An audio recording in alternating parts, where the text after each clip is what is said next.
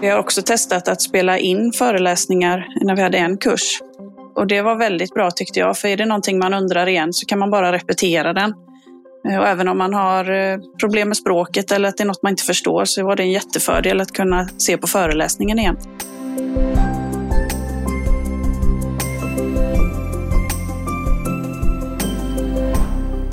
Vilka är de viktigaste erfarenheterna man kan ta med sig från att gå en utbildning som snabbt tvingas att ställa om från platsbunden undervisning till distans?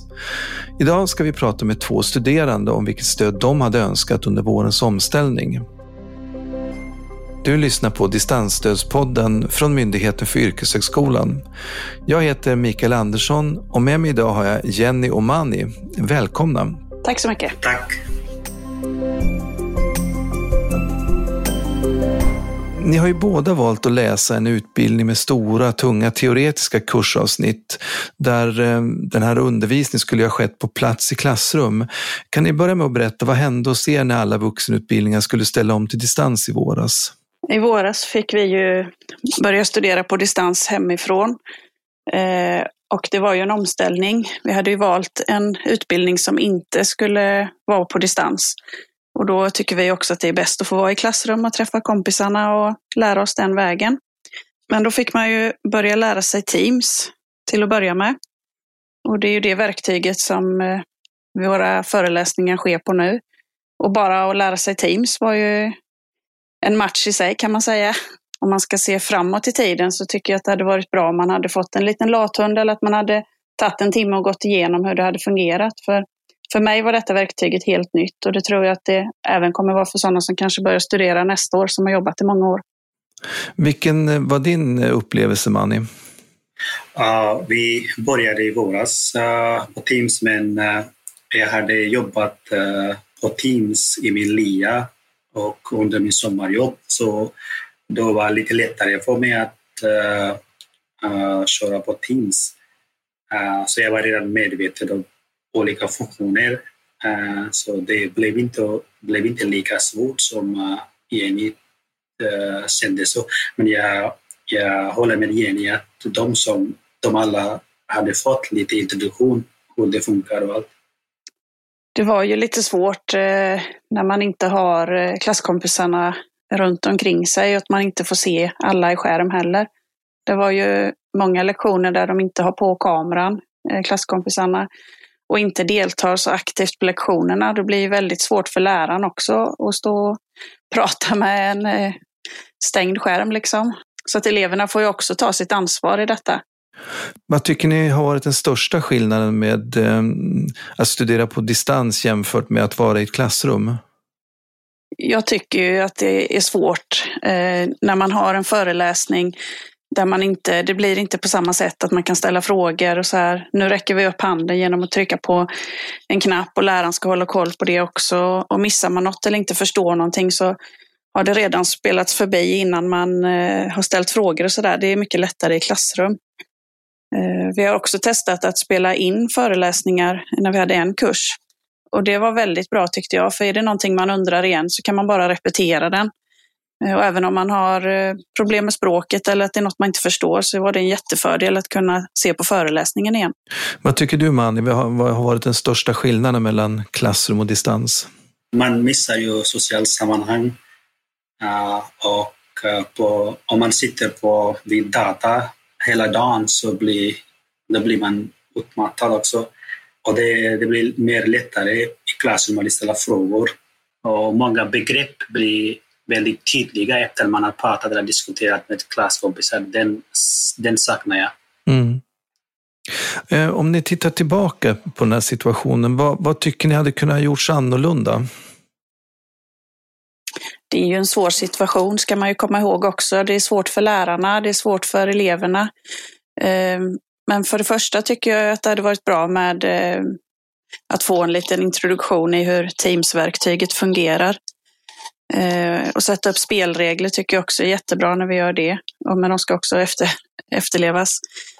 Eh, ja, och sen att läraren eh, tar lite pauser också, inte bara kör på hela tiden utan ta paus och sen låta det sjunka in lite och fråga om vi har förstått. Och även eh, en del lärare har också gjort så att dagen efter föreläsningen så har man kanske haft 20 minuter repetition för att gå igenom. Det är också väldigt värdefullt tycker jag. Och kolla att alla hänger med. Mm. Vad tycker du Mani? Vi har uh, väldigt svår situation just nu. Uh, men som Jenny nämnde, lärarna kan uh, repetera lite grann uh, innan dagens lektion.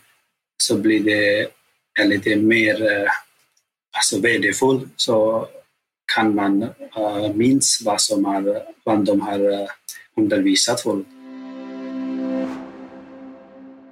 Har, har, ni några praktiska exempel på lösningar som, som ni upplever har fungerat bra under den här omställningen till distans? Ja, jag tycker eh, vår lärare som vi har nu har ju använt eh, lite nya verktyg. Bland annat eh, istället för whiteboardtavlan då som man har i klassrum så har hon ett verktyg som heter Apple Pencil som blir på vår dataskärm här hemma samma som att hon står vid tavlan och skriver och visar räkneexempel och så här. Så det blir ju väldigt klassrumslikt tycker jag. Eh, och sen har hon även använt den appen Menti när vi har gjort lite omröstningar i klassen och så, där får du ju snabbt svar på vad klassen tycker om olika saker. Så då går alla in via appen och svarar. Mm, så det är viktigt att, eh, att lärarna också är aktiva och tittar på vilka tekniska lösningar det är för att ersätta olika situationer i klassrummet. Ja, det är det absolut. För det är ett annorlunda sätt att vara lärare eh, digitalt också än att stå i ett klassrum.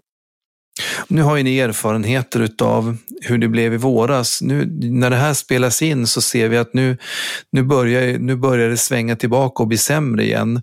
Men det finns kanske lite tid fortfarande. Vilka åtgärder tycker ni att man ska förbereda för som utbildningsanordnare?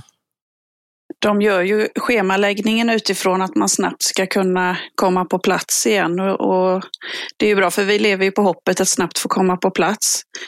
Men sen kan man ju då vara förberedd genom att man har exempelvis ja, då lathund, hur Teams fungerar eh, och att man har en dialog med de som är klassrepresentanter om man skulle kunna hitta någon lösning. Kan halva klassen få komma till skolan och vara där på riktigt om man säger på föreläsningen och hälften sitter hemma och ser föreläsningen via Teams och så turas man om att vara i lokalerna eller eh, i vårt fall så är det då att aulan är väldigt eh, strängt uppbokad och då undrade vi om man kanske kunde hyra någon annan lokal så att vi kunde få ha föreläsning där istället. Och inspelade lektioner har ju då som sagt varit väldigt positivt också. Ja, ni, ni återkommer kring det här just att inspelade lektioner verkar vara någonting som ni, som ni varmt rekommenderar. Vad är, vad är fördelarna med, med de här inspelade, eh, ja, inspelade lektionerna? Jag ser ju att det är en fördel att kunna repetera och se det återigen om det är svårigheter. Eh, både på räkneexempel och eh, ja, med svåra ord. Så att då kan man repetera så att det blir ytterligare ett inlärningsverktyg tycker jag. Manny, du har ju svenska som andra språk. Har det här med, inspelade lektioner, har, det haft någon betydelse för dig? Ja, det har hjälpt ganska mycket. Jag, jag blev eh, väldigt trött efter varje lektion och det, det var väldigt svårt för mig att fokusera eller kolla på data hela tiden. Så jag hade missat eh, att anteckna eh, vissa saker och vissa saker förstår jag inte. Och då eh, gick jag tillbaka och spelade in lektioner och det har hjälpt mig att förstå saker som jag hade missat under lektioner. Så det, det har hjälpt mig ganska mycket. Ja. Nu har vi pratat om hur man, kan, hur man bör förbereda sig som utbildningsanordnare eller lärare. Fin, alltså, om vi tänker nu att det kanske är några som har precis börjat och de har ändå startat i klassrum. Hur, hur tycker ni man ska kunna förbereda sig som studerande för om det nu blir distans? En distanssituation. Jag föreslår eleven att uh, ta lite, uh, ta alltid uh, promenad innan lektionen börjar. Så att får man lite frisk luft och är vaken i hjärnan. Vad säger du Jenny? Eh, det är ju som Annie säger också att man blir ju lite trött på att sitta hemma och inte träffa något folk. Så det är viktigt att kanske innan lektionerna börjar gå ut och ta en promenad och ät och gör dig i ordning som du hade gjort om du skulle åka till skolan. Och liksom ta det här på allvar som att det är ett arbete eller skola på riktigt. Liksom. Eh, och försök eh, hålla på tider och ja, ha struktur i ditt liv. Har ni några tips på hur man kan eh, öka samarbetet och grupparbetet mellan studerande i en distanssituation? Ett tips att uh, hitta en tid så alla kan samlas. Uh, vi samlades varje dag eller varannan dag och, och pratade på ett team. Så, vi hade delat dokument också. Där kan man skriva och justera och alla kan skriva samtidigt. Google dokument. Det kan man använda uh, om, man jobbar på, om man jobbar i grupparbete. Vad säger du Jenny, har, har du några tips kring det här med, med grupparbete? Ja, det har fungerat väldigt bra faktiskt. Eh, vi har åtta olika grupprum där man, eh, det är bra om läraren delar upp vilka som ska vara i de olika grupperna så att det är lite uppstyrt och sen är man i den gruppen och arbetar tillsammans. Ibland är det bara eh, kanske att vi ska diskutera en sak i en halvtimme, sen ska vi ut och redogöra för det för hela klassen. Och det har fungerat jättebra med de här olika grupprummen. Har ni upplevt någonting som har hjälpt er nu när ni, skulle, när ni har ställt om eh, utbildningen till distans?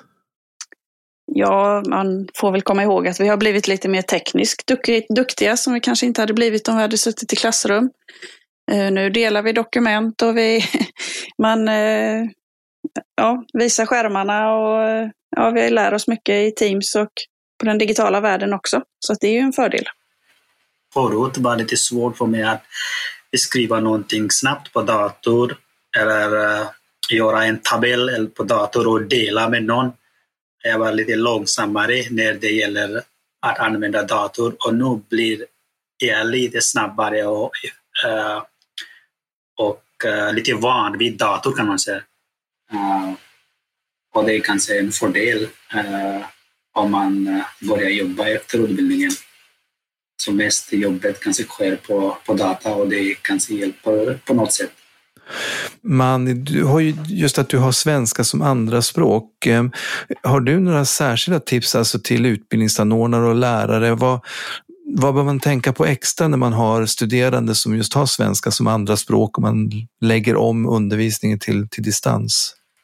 Att ha lite mer tid eh, och lärare vet ju vem, vem, vilka studenter har svenska som andraspråk så kunde de ge lite tips eller lite extra slide eller extra presentation eller för, eh, för kunskap för att förstå uh, till de eleverna som har, som har svenska som andraspråk. Uh, och lärare uh, får undervisa lektioner lite långsammare än de har Eh, de här i salen.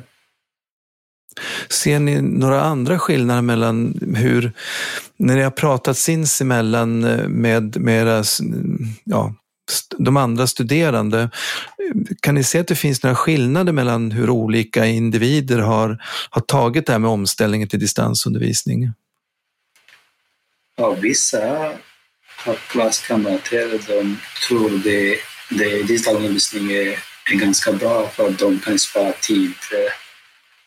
Uh, och de behöver inte lägga så mycket tid att förbereda sig att gå ut. Uh, och de som har familj, barn, så de kan göra uppgifter hemma medan de lyssnar eller deltar i kursen Och Så det är lite blandad reaktion har jag hört. Hur, vad, har du hört någonting om det Jenny?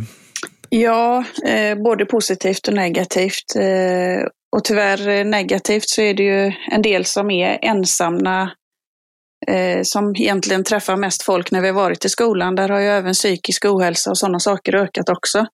Eh, för att man blir väldigt ensam när man studerar på distans. Så, så det är tråkigt.